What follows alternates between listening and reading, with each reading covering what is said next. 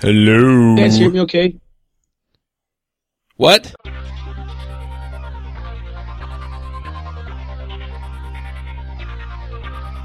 Does your team need to master AngularJS? Oasis Digital offers Angular Bootcamp, a three day in person workshop class for individuals or teams. Bring us to your site or send developers to ours, angularbootcamp.com. This episode is sponsored by Wijmo 5, a brand new generation of JavaScript controls. A pretty amazing line of HTML5 and JavaScript products for enterprise application development in that Wijmo 5 leverages ECMAScript 5 and each control ships with AngularJS directives. Check out the faster, lighter, and more mobile Wijmo 5. Hey everybody and welcome to episode 28 of the Adventures in Angular podcast. This week on our panel we have Aaron Frost, Hello. Ward Bell, Hello. Lucas Ruebbelke, Hey there.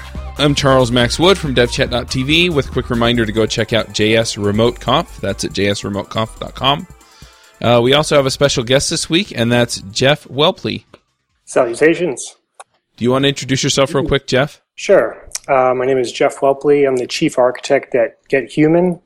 I've been a software developer for about 13 years or so, uh, working on everything from PHP to Java to .NET to C++. But the past two years at GetHuman, I've uh, kind of focused in on just JavaScript for everything, and uh, that's kind of what we've been building out our new platform in. All right. So um, we brought you on to talk about isomorphic JavaScript and Angular. And I have to ask, because I didn't get a really good idea of this, Googling around, what in the heck is isomorphic JavaScript?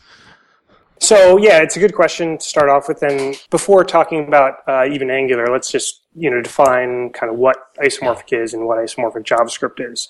So like isomorphic is just a term meaning you know being of identical, similar form and shape uh, and structure. And so when you're talking about with JavaScript, it means using the same JavaScript code in different contexts or containers. And kind of the simple example of that is if you just have you know, let's just say a simple function of taking in a parameter of A and B and you add A and B and return the result.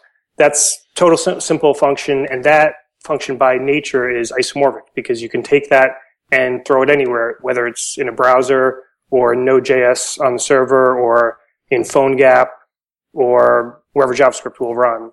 But with a lot of other things, it's a little bit tougher. Uh, like if you are using Angular code, the Angular context is not every place. So when you do Angular dot, you need to have Angular bootstrapped before you can get started.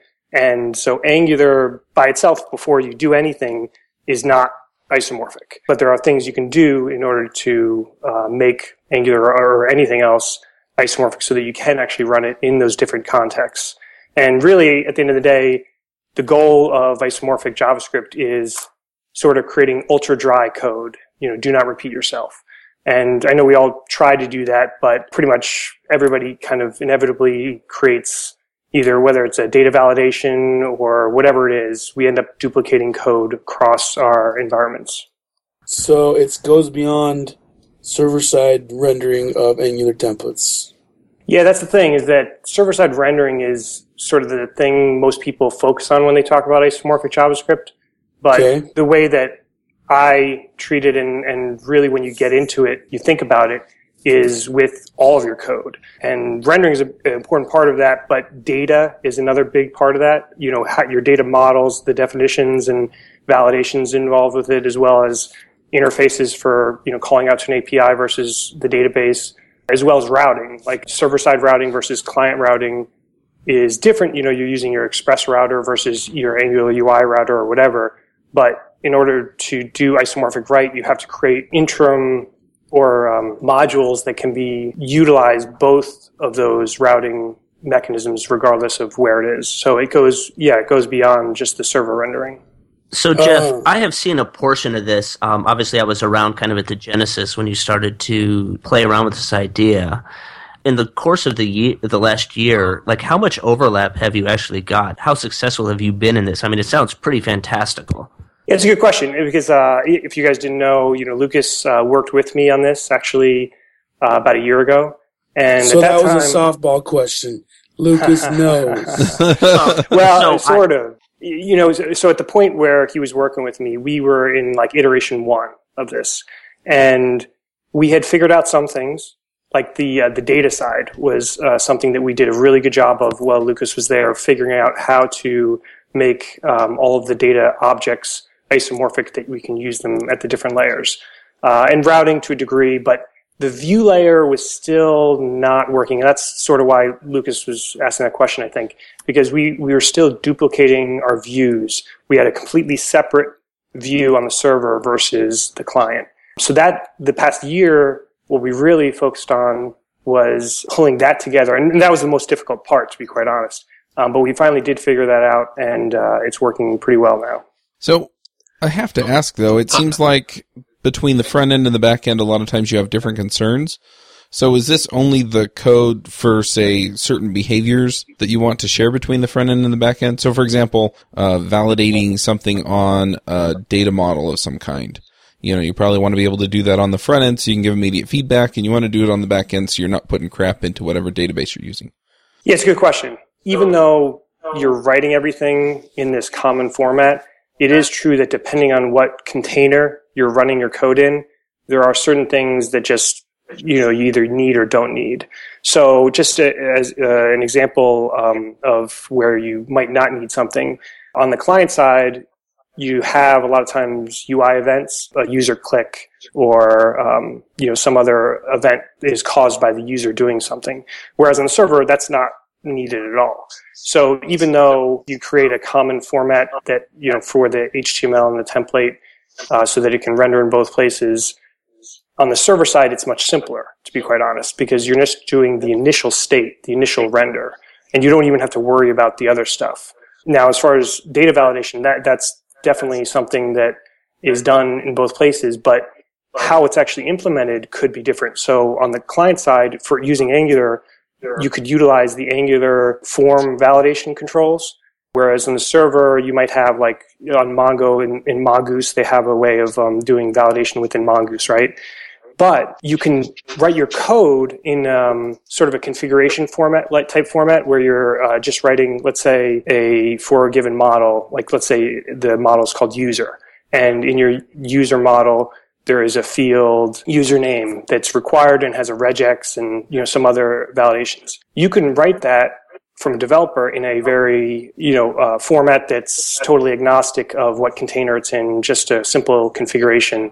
But then once you have it running within a container, there are adapters that hook into it, um, and that's part of building an isomorphic framework is that you have to have uh, container-specific adapters so that on the client side, that validation will automatically generate an Angular form validator whereas on the server, uh, server side, it would hook into Mongoose. But from a developer standpoint, you don't even see that stuff. That's part of the framework itself that actually builds, uh, implements it in those two ways. I'm just writing something in a very generic format. Does that make sense? I'm still trying to understand the value proposition, Jeff. And by the way, I, I, I, hope that on the show we put the link to your PowerPoint or your slides or whatever, because that's very helpful in sort of framing and, and filling in. So I'm, I'm thinking about what you're striving for, and I'm trying to find out when I would need what you're talking about, because I don't, I can't.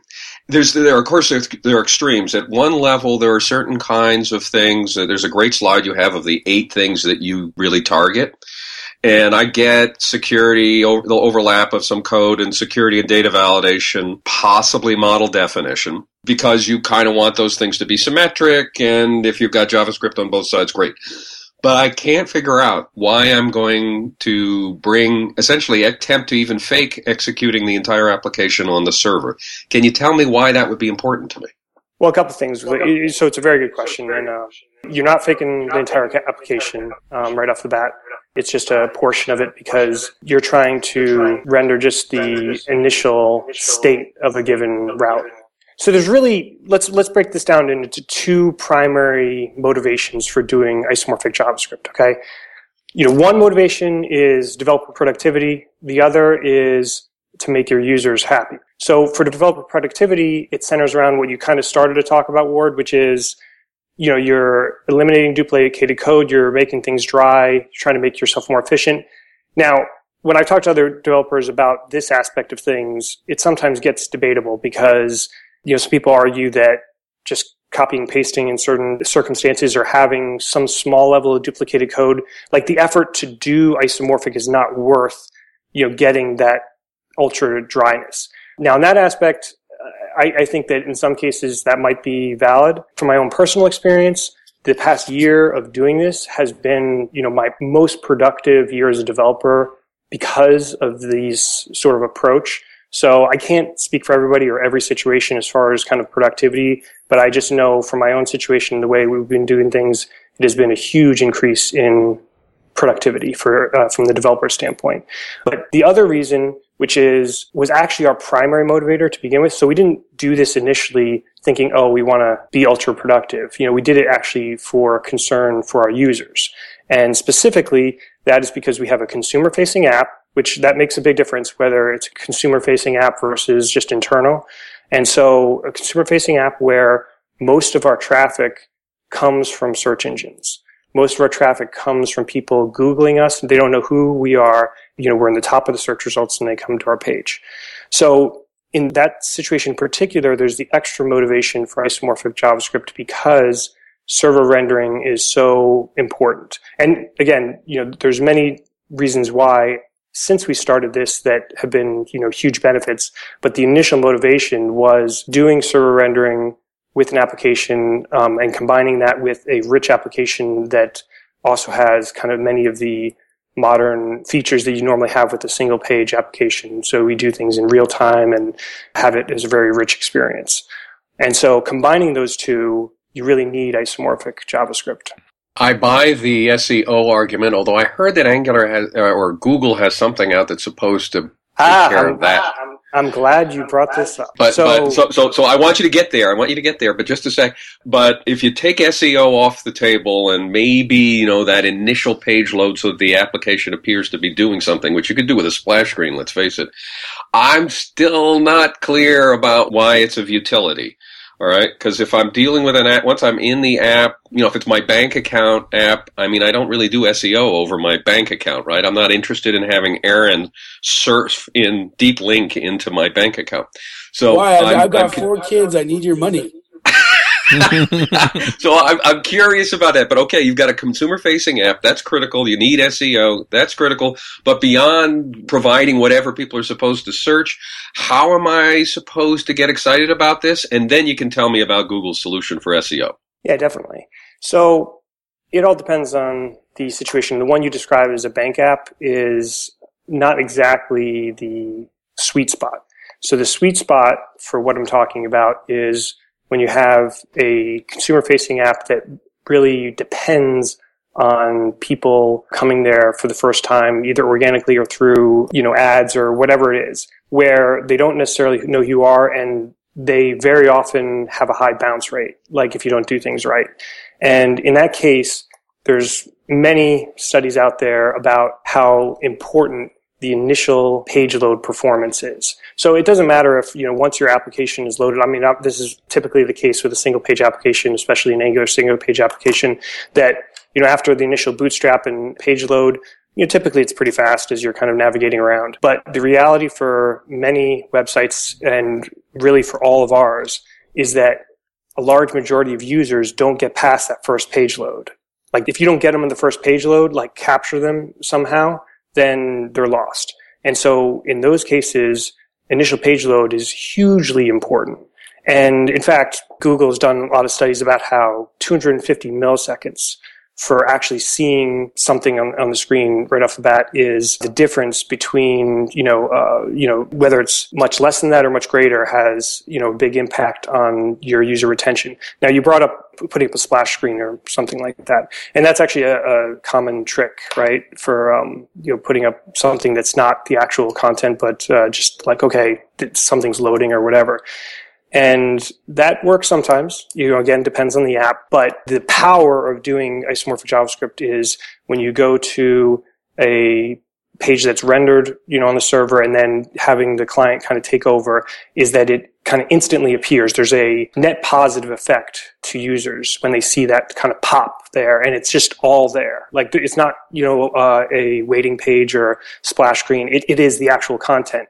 And then yeah, the actual interactions and client side stuff doesn't kick in until you know Angular bootstraps. But by that time, you know the user has looked over the initial page and then it's ready to go. So for something like that, like our use case, it is the difference between you know life and death or whatever. But yeah, for a number of applications, I could totally see that it doesn't make as much of a difference. I understand that. I understand the initial load case and, and the, the study you're describing. You know, and I'm going to bracket the question of whether, you know, why it is that a server at a great remove is capable of composing the page and delivering it faster than I can compose it on the client when I'm receiving less data. And, and the gate, you know, the block there is how fast can I have an, uh, you know, the traffic over the, the network, I would have thought. But so I think that's an interesting question in of itself, but let's bracket that and say, yep, if initial page load is your issue, you may really want to have server side rendering for those initial arriving pages. Tell us about the, um, uh, from an SEO perspective though, which is different. Tell us a little bit about that Google um, business that we're supposed to be at at the uh, end of 2014. Sure. Just uh, tacking on to you know, our discussion of performance. Uh, you know, performance is is really big for SEO. It's one of the biggest positive signals that Google on page positive signals that Google takes into account. So even though Google is indeed, you know, indexing some client side rendered HTML, the fact that most single page applications still take a while for that initial page load has an impact on uh, SEO. So like you can get around that. You know, there, there's ways to like make your bootstrap process faster and optimize that. But you know, most people starting out, that isn't the case, right? Now, taking performance aside, one thing I would say is that eventually there's no doubt that client side rendering will be totally sufficient for um, SEO, and uh, there won't be that big of a difference whether you have a server side or a client side app. But right now, that's not the case. So if you look at any competitive search terms, especially like e-commerce terms, let's say, like you know something you would look on eBay for, it's all server side rendered websites that are at the top ranking. Like the moment that a client side rendered application beats one of those server side uh, websites for one of those competitive terms, like one of the e-commerce, uh, you know, buying a TV or something like that, then that's like our signal of like, okay, we can forget about server side rendering. It's all good on the client. And I mean, there's a lot of subtlety to like why that has not the case yet. But really what it comes down to is that you know, Google depends on artificial intelligence. Artificial intelligence d- depends on a set of learning data, data that, that's learned over time. And the amount of data that it has for client side rendered apps is minute compared to server side rendered websites. So they have a, a distinct advantage just because of the fact that the search algorithms just know and understand server side rendered websites so much better. But I definitely grant you that eventually that will change. Eventually it will be perfectly fine to just rely on a single page app. But I, I, I don't think that'll be still for another couple of years at least. All right, I'm going to change uh, topics a little bit and head us more into the direction of isomorphic JavaScript and AngularJS. So how how do the two mix? Okay. So when you're talking about how any framework kind of implements isomorphic JavaScript, it can occur either built within the framework itself, like React is a good example of the framework just by the nature of the way the framework works is very good at rendering, you know, on the server and doing things isomorphically. But other uh, frameworks like Ember or Backbone, they can be rendered on the server and, and you can have isomorphic components, but they usually require a little extra help. So that's why you know, Ember, they've written a new component called Fastboot, and Backbone has a, another library called Rendr. And so those extra kind of add-on components help with the uh, server-side rendering and, and some of the other components that go along with it.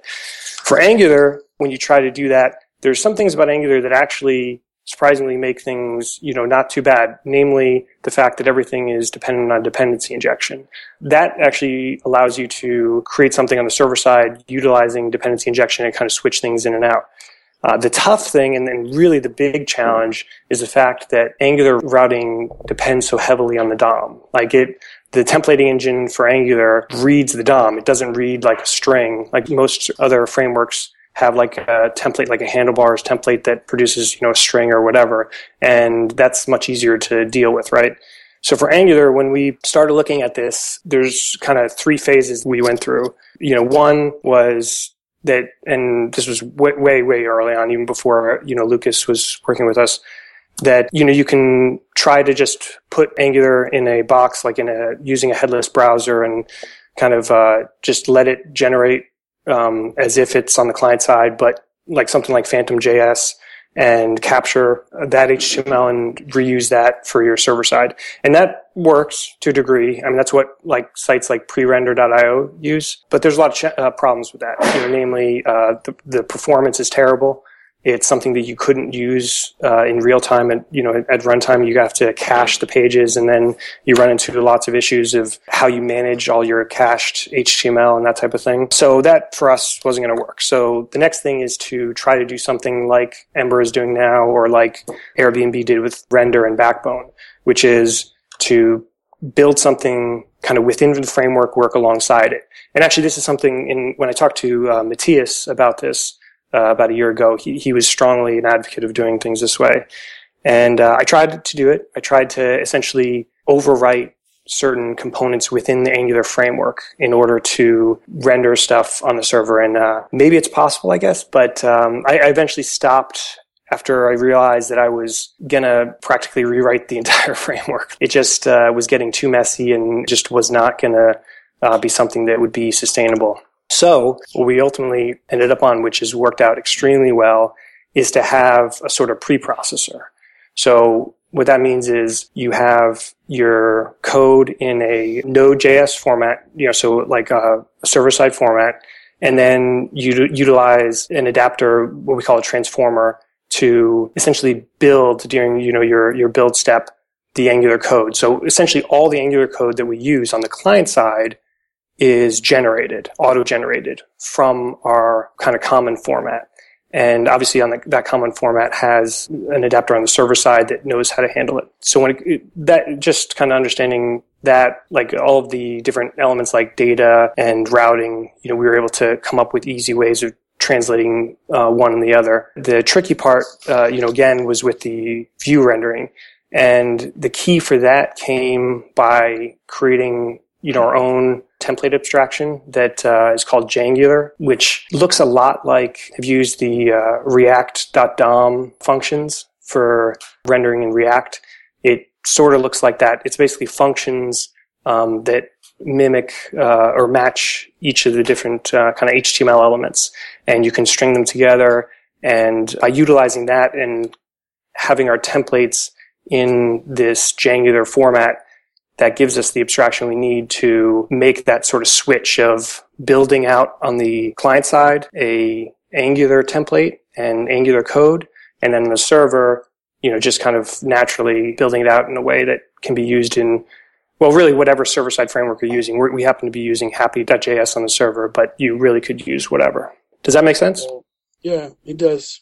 Yeah, it did to me. And, and looking at that code snippet that was on your uh, slides, that one really uh, it reveals it, and it does look very React like. I guess React wasn't around when you started. I hear something about mixing Angular and React. Did that ever occur to you, or was it just too late? Yeah, so like two years ago when I started, uh, it wasn't around, and there really wasn't any good isomorphic framework around. There was Derby, um, Meteor, but like they weren't that good at it, even though they sorted it. So I decided I was going to, you know, do, just make it work with Angular. And since then, you know, React has come out. And there was a time that I thought about switching, but I did, I did a really deep analysis and what I came to the conclusion of is that all the stuff that they were doing in React, you can pretty much do it in Angular too. So I, I tried to essentially take the best of both worlds and, and take the best pieces out of how React works and sort of bring it to Angular. Yeah, I could see how that might be because unlike in React on the client, you don't have to worry about detecting DOM changes and caching that and all the trickiness that they do. You just have to render it once and send it, right? Yep. Yeah, that's the really hard part. The scary part about React is all the work they do to compare, you know, fictive imaginary DOM images. And, and that, fortunately, you don't have that. So, uh, yeah, that made sense, even if it made me feel squirrely about putting logic in JavaScript. Well, it's interesting with uh, that as an FYI. Like, I did actually there is a way to actually do a um, virtual DOM diffing in Angular. Like it sounds weird about that, but to be honest, uh, when I tried it out, I didn't find any performance gains. It wasn't worth it. So I do have certain constructs in there to do something somewhat like a one-way data flow, like is in React, but I still use data binding. I still use a lot of the Angular constructs. So it's, it's really uh, kind of a hybrid of different stuff that I'm kind of bringing together. No, that makes perfect sense. Were there any stumbling around? Uh, I'm thinking about this as I was trying to imagine how to do it. You know, from my perspective, the things, because I don't do stuff that's consumer facing, but I do care about having the same data validation and some model definition and utility, some of the set of things that you mentioned that are have value on both sides. When I code them for the browser side, I'm usually tying into the whole Angular framework and mod, you know, all the components and modules and stuff like that. How easy was that to transport or execute on the server?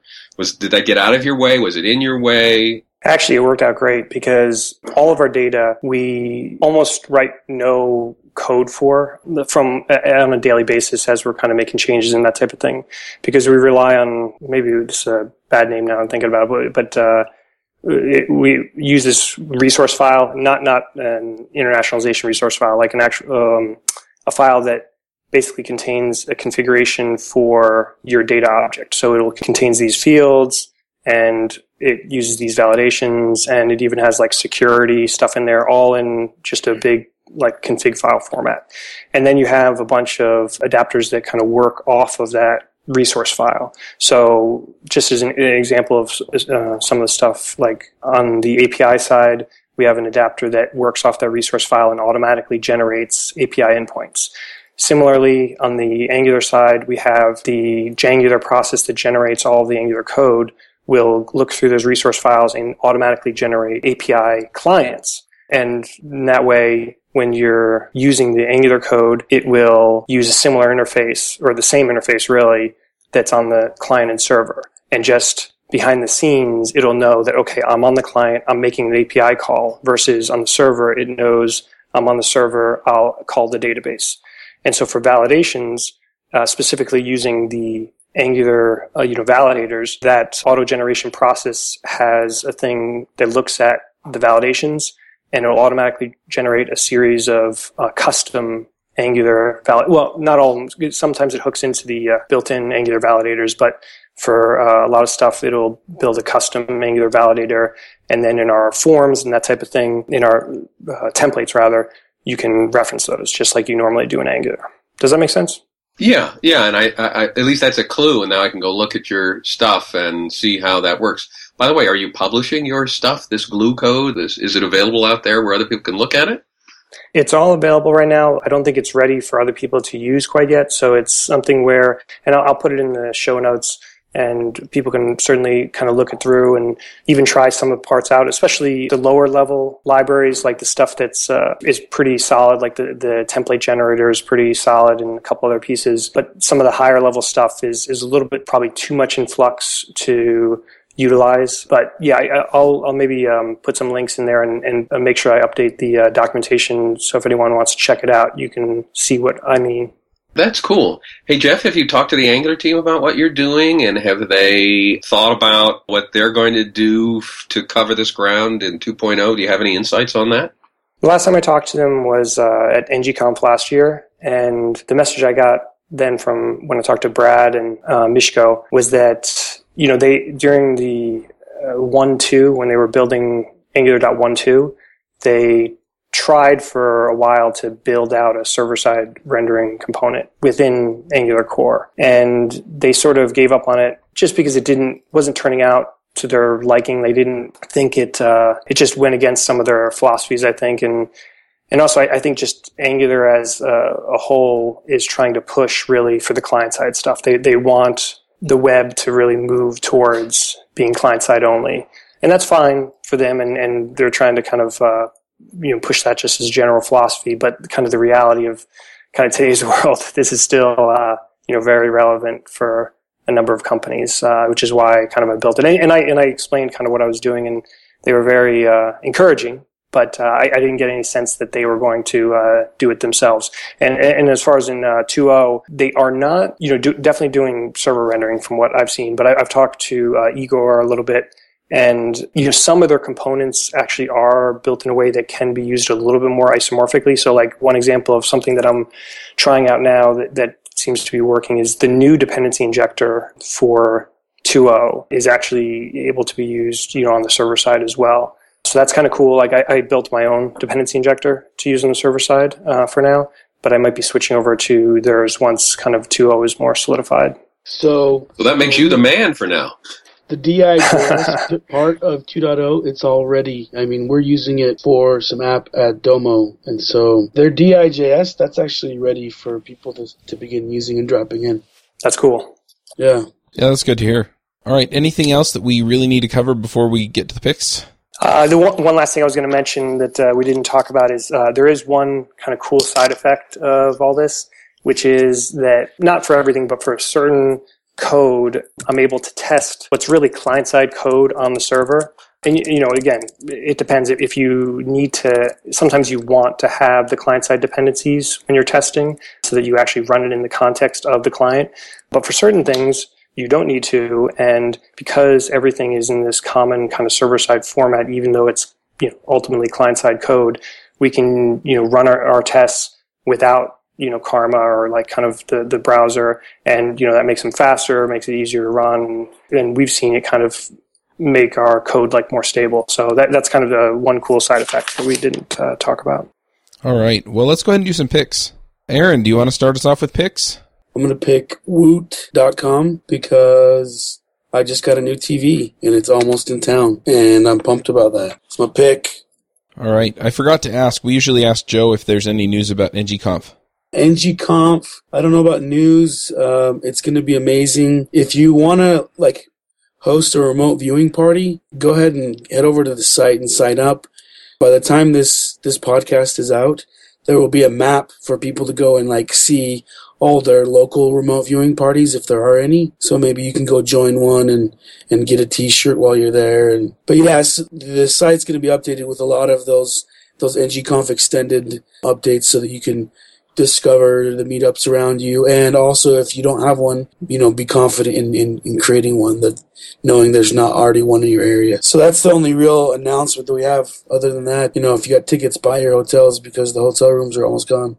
I also want to point out I don't know, this might be a little premature, but Joe finalized things with me at least so that we could do an Adventures in Angular episode at NGConf. And we'll be doing that yeah. lunch one of the days. So keep an eye out for that. If you like the show, then you can like it at NGConf.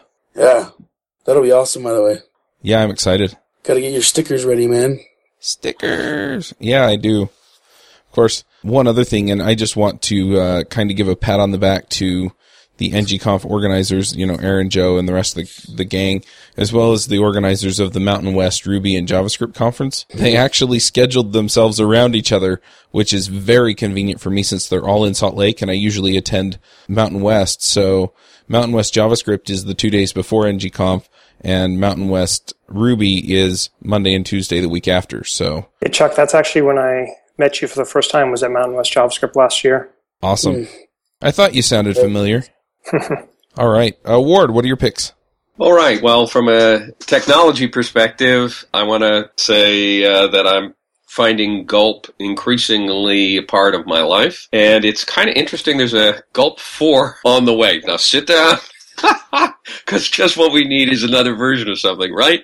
The, by the looks of it, it handles a very important problem, which is uh, parallel tasks coordinating parallel tasks, and also it's not a hard conversion. And, and John Papa will be talking about that at some point. But it's there on the horizon and it looks good, but you, you'll be able to keep running your Gulp 3, and Gulp is really good stuff. My non tech thing is, and this is really odd, is a kids' movie, Paddington, which I saw with my niece. And I have to say, that that keeps an adult entertained while it keeps the kids absolutely riveted to the screen. Nicole Kidman is a little on the dark side, which is the way I like her, but uh, but she won't totally scare the kids. Oh. Anyway, very nice. Yeah, so it it's not as dumb as the previews make it look. No, it's got it. You know, it's it's got some cleverness. Like they remember Bullwinkle and Rocky. They always had lines in there mm-hmm. for. I mean, not saying it's like that, but they always had lines in there for adult that the kids missed, but that we made it tolerable for us to sit next to a you know an eight year old and watch something. Awesome. All right, I'm sure I have a pick. Oh yeah, Slack. So uh, I have a new client that wanted to use uh, some kind of chat room, which I've set up for clients before, but they never actually used them. This client seems to actually be using theirs, and we're using Slack, and it's awesome. Um, I've also used Flowdock, IRC. I've looked at Gitter, and there are a whole bunch of other ones out there, but Slack is just being awesome. So I'm going to pick them. They ha- also have a Mac app and an iOS app, which means that I can kind of keep tabs on what's going on with that contract as I go. So anyway, that's my pick. Jeff, what's your pick? I read an awesome article on Medium the other day called What I Learned About the Future by Reading 100 Science Fiction Books.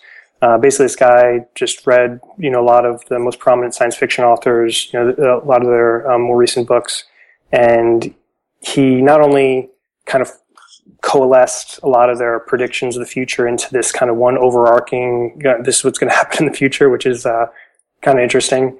But then he also talks about how the process of creating science fiction is actually important for envisioning and, and building the actual reality of uh, the future. Um, so it's just a super interesting article all the way around, and I uh, highly recommend it.